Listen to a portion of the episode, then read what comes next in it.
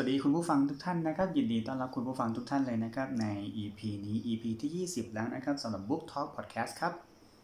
Book Talk Podcast สนับสนุนโดยห้องสมุดมหาวิทยาลัยศรีปทุมวิทยาเขตขอนแก่นนะครับก็วันนี้อยู่กับหนังสือเรื่อง21บทเรียนสำหรับศตวรรษที่21นะครับเป็นงานจากผู้เขียนหนังสือเรื่องเซเปียนนะครับสำหรับใครที่เป็นคอหนังสือนี้จะรู้จักเรื่องเซเปียนเป็นอย่างดีบางคนได้อ่านแล้วนะครับใครยังไม่อ่านก็แนะนำนะครับส่วนเล่มนี้เป็นเล่มที่3ของนักเขียนคนนี้นะครับสำหรับ Yuval Noah Harari นะครับก็เป็นเรื่องเกี่ยวกับ21หัวข้อเป็นบทเรียนที่เราเรียนรู้จากอดีตจากปัจจุบันและเราจะทำยังไงต่อไปสำหรับศตวรรษที่21ที่เหลือมันจะมีอะไรที่มีแนวโน้มจะเกิดขึ้นบ้างนะครับเขาถอดรหัสออกมาเป็น21บทเรียนเป็นหนังสือที่น่าสนใจพอสมควรเลยนะครับก็เขาจะเขียนไว้แยกเป็นหัวข้อนะครับว่าจะมีอะไรที่มันจะเกิดขึ้นบ้างนะครับไม่ว่าจะเป็นนะเกี่ยวกับเรื่องศาสนาที่มันจะเปลี่ยนไปการทำงานของเราอนาคตของงานที่จะหายไปจากโลกใบนี้อย่างหายไปเลยหรือจะมีอาชีพใหม่ที่เกิดขึ้นหรือจะมีเทคโนโลยีอะไรเกิดขึ้นบ้างในโลกนี้ในศตวรรษที่21ที่หลายๆคนเริ่มจะมีข่าวหลายๆคนเริ่มจะรู้แล้วว่าเฮ้ยตอนนี้มีอะไรเปลี่ยนแปลงมากมายนะครับมีนะทั้งเรื่องการศึกษาศาสนาการเมืองอารยธรรมต่างๆนะครับก็นะแนะนำสำหรับเล่มนี้นะครับ21บทเรียนสำหรับศตวรรษที่21นะครับเขียนโดย Yuval Noah Harari แล้วก็วันนี้เขามีประเด็นหนึ่งที่เขาเขียนไว้แล้วน่าสนใจมากผมเลยหยิบมาพูดนะครับเป็นเรื่องเกี่ยวกับความเปลี่ยนแปลงทางด้านเทคโนโลยีเขาบอกว่าในหนังสือเล่มนี้เขาบอกว่าต่อไปเนี่ยสิ่งที่จะเกิดขึ้นแล้วเร็วมากๆซึ่งเราทุกคนรู้ตัวกันดีแต่ยังไม่เข้าใจถึงว่ามันทำอะไรกับชีวิตเราประจำวันเราได้บ้างเรามีส่วนเกี่ยวข้องกับมันมากกว่าที่คิดนั่นคือการมาถึงของเทคโนโลยีที่เรียกว่า AI เทคโนโลยี AI เกี่ยวข้องกับอะไร AI หมายถึงปัญญาประดิษฐ์ทำหน้าที่บางอย่างหลายอย่างแทนมนุษย์ได้เลยนะครับ AI พวกนี้จะเริ่มเข้ามามีบทบาททั้งในการตัดสินใจการใช้ชีวิตการขนส่งคมนาคมแทบทุกอย่างที่มนุษย์เคยทำงานนั่นหมายถึงว่าถ้าเราไม่พัฒนาตัวเองเราจะสู้ AI ไม่ได้แน่นอนไม่มีใครสู้ AI ได้ครับเพราะว่า AI นั้นเป็นปัญญาประดิษฐ์ที่นำข้อมูลที่ไม่มีจิตใจที่ไม่มีความผิดพลาดมีความผิดพลาดน้อยที่สุดอะไรอย่างนี้นะครับก็เป็นประเด็นที่น่าสนใจแล้วก็เขาพูดถึงคำว่า Big Data Big Data นี่มีส่วนสำคัญมากๆนะครับในอนาคตอันใกล้นี้หลายๆคนก็นะอยากรู้รวมถึงตัวผมเองนะครับผมก็อยากรู้เหมือนกันว่าBig Data นี่มันคืออะไรนะครับเรามันพูดถึง Big Data กันแบบความหมายคร่าวๆนะครับ Big Data คือข้อมูลปริมาณมากมายมหาศาลนะครับไม่ว่าจะเป็นข้อความรูปภาพวิดีโอข้อมูลตัวเลขอะไรต่างๆนะครับเนื่องจากการพัฒนาของเทคโนโลยีที่ก้าวกระโดดทำให้มีข้อมูลพวกนี้เยอะมากนะครับไม่ว่าจะเป็นทั้งในโซเชียลมีเดียเองทั้งในข้อมูลที่เป็น Data Deep ที่เกี่ยวกับองค์กรเองนะครับเพราะฉะนั้นในข้อมูลที่กระจัดกระจายที่มันมีมากมายอย่างนี้นะครับแบบไหนล่ะถึงจะเรียกว่าเป็น Big Data เขาก็ชี้แจงมาว่า Big Data นั้นจะมีส่วนประกอบอยู่5อย่างโดยที่เรียกว่าหลัก 5V นั่นก็คือ Volume Volume คือปริมาณของข้อมูลที่มีจำนวนมากและมีขนาดใหญ่กว่าข้อมูลทั่วไปอาจจะเป็นข้อมูลประชากรของโลกข้อมูลของมนุษย์เพศชายที่เกิดในปี2020ข้อมูลของมนุษย์เพศหญิงที่มีงานทำแล้วในทั้งโลกสิ่งนี้เขาเรียกว่า Big Data นะครับมีปริมาณมากมายมหาศาล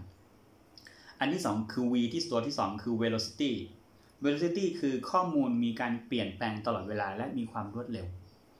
เป็นธรรมดาครับเมื่อมีมากแล้วข้อมูลจะมีความอัปเดตรวดเร็วเสมอเพราะฉะนั้น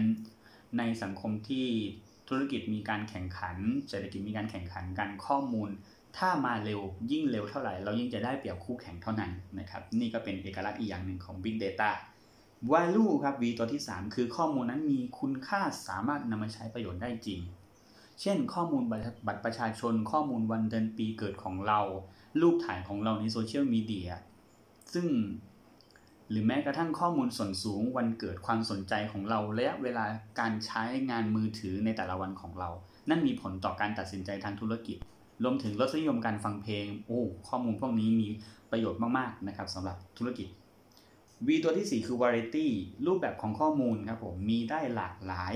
ไม่ว่าจะเป็นข้อความหรือมีเดียต่างๆรูปภาพวิดีโออย่างนี้สำคัญมากๆในยุคปัจจุบันนะครับและอนาคตด้วยสำหรับ V ตัวสุดท้ายคือ Veracity ครับผม Veracity คือความถูกต้องของข้อมูลเพราะฉะนั้น1มันจะมีความหลากหลาย Big Data จะมีการเปลี่ยนแปลงอยู่อย่างรวดเร็ว Big Data จะมีความถูกต้องสูงและมีประโยชน์นะครับนี่คือคร่าวๆต่อให้มีแค่ V 2-3 ตัวก็ยังถือว่าเป็น Big Data อยู่ดีนะครับเพราะว่าคุณสมบัติที่ผมเล่ามานี้สามารถนำไปพัฒนาแล้วทำให้เกิดเทคโนโลยีใหม่ๆขึ้นมาได้อย่างน่ากลัวรวดเร็วน่ากลัวแล้วก็ถ้าเราไม่ปรับตัวอย่างรวดเร็วเราจะกลายเป็น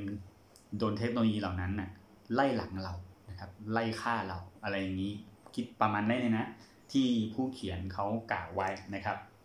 ก็มีบทนึงนะครับหนังสือเล่มนี้นะครับผู้เขียนว่าเสรีภาพ Liberty Big Data is watching you Big Data กำลังจับตาดูคุณอยู่นะครับก็เขาจะเขียนประมาณว่านี่แหละครับความสำคัญของ Big Data อย่างที่ผมกล่าวไปเมื่อกี้นะครับแล้วก็เขาจะพูดถึงว่าต่อไปเนี่ยแนวโน้มของสิ่งที่จะเกิดขึ้นเราจะมีข้อกังขารวมถึงข้อสงสัยการตั้งคำถามเกี่ยวกับ AI หรือ Big Data นี่แหละครับว่าเขาจะใช้อัลกอริทึมหรือเป็นหน่วยประเมินผลเนี่ยใช่มันแม่นยำมันน่าเชื่อถือเพราะฉะนั้นมันเลยจะเข้ามามีบทบาทในกิจกรรมต่างๆที่มนุษย์จะมีความแม่นยำน้อยกว่าเช่นกิจกรรมทางการเงินพวกงานธนาคาร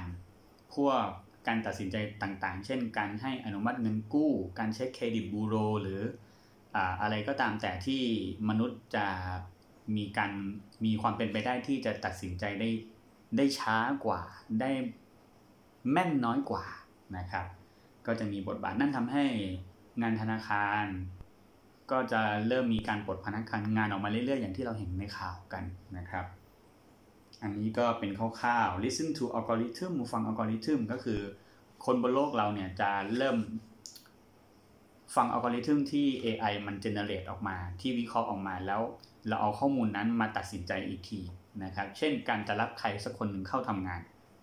เราก็จะแค่เซิร์ชชื่อของเขาเราก็จะรู้หมดเลยครับว่าเขามีประวัติยังไงเขาเล่นโซเชียลมีเดียยังไงเขามีพฤติกรรมก้าวร้าวหรือเปล่าเขาแสดงออกทางการเมืองเป็นแบบไหนแล้วเขามีความสามารถอะไรอย่างเงี้ยครับคือมันจะสามารถตัดสินได้เลยว่าคนเนี้ยควรจะมีอนาคตต้องทำงานอะไร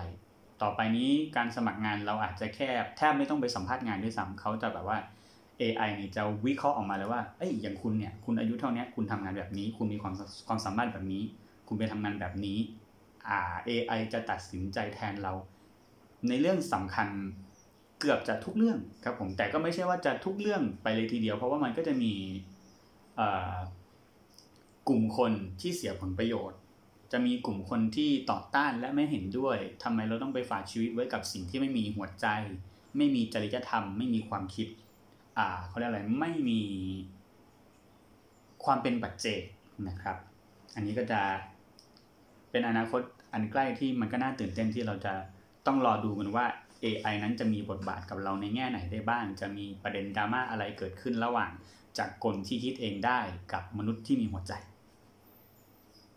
นะครับเป็นเรื่องของดราม่าเรื่องการตัดสินใจต่างๆที่ผมเล่าไปเมื่อสักครู่นี้ด้วยนะครับแล้วก็เขาพูดถึง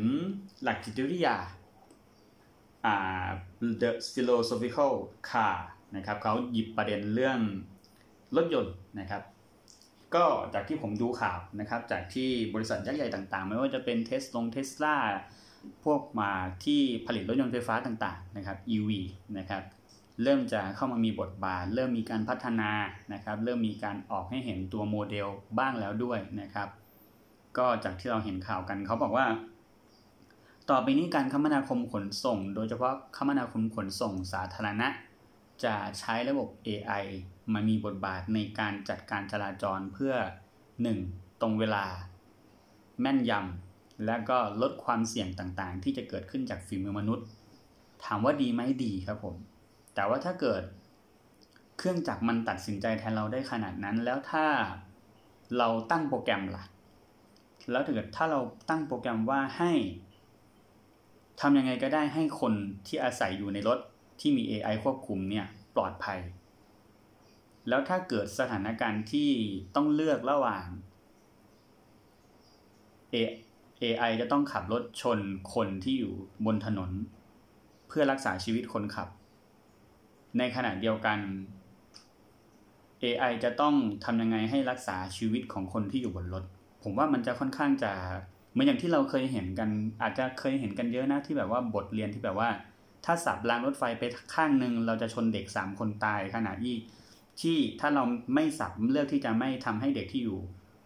ฝั่งนั้นตายรถไฟเราจะตายทั้งลำอะไรอย่างเงี้ยนะฮะจะตายทั้งขบวนอะไรอย่างเงี้ยก็เป็นเรื่องที่ค่อนข้างจะถกเถียงกันพอสมควรว่า AI จะมีความสามารถตัดสินใจเรื่องพวกนี้ในแบบเสี้ยววินาทีมากๆนะฮะอันนี้เป็นเรื่องสำคัญมากๆ AI ฉลาดพอที่จะตัดสินใจทุกอย่างอย่างแน่นอนไม่มีเปลี่ยนใจภายในเสี้ยวระยะเวลาเสี้ยววินาทีเพราะฉะนั้นต้องมาดูครับว่าอนาคตอันใกล้นี้นะครับมันจะเป็นยังไงจะมีอะไรเกิดขึ้นแล้วเรื่องประเด็นของ AI นี้ผมว่าน่าสนใจมากๆ AI Algorithm Big Data นะครับมีความเกี่ยวข้องกัน AI จะดึง Big Data ข้อมูลมากมายนี้มาวิเคราะห์เพื่อทำให้เกิดระบบความคิด Algorithm เพื่อนำไปใช้งานในเฉพาะทางต่อไปนะครับก็ประมาณนี้ก็ฝากไว้นะครับสำหรับหนังสือเรื่อง21บทเรียนสำหรับศตวรรษที่21นะครับเขียนโดย Yuval Noah Harari นะครับสำหรับวันนี้ก็พบกันใหม่ EP หน้านะครับขอให้ทุกคนรักษาสุขภาพด้วยนะครับโควิดจะยังอยู่กับเราไปสักพักหนึ่งนะครับเป็นกำลังใจให้กับทุกภาคส่วนเลยนะครับสวัสดีครับ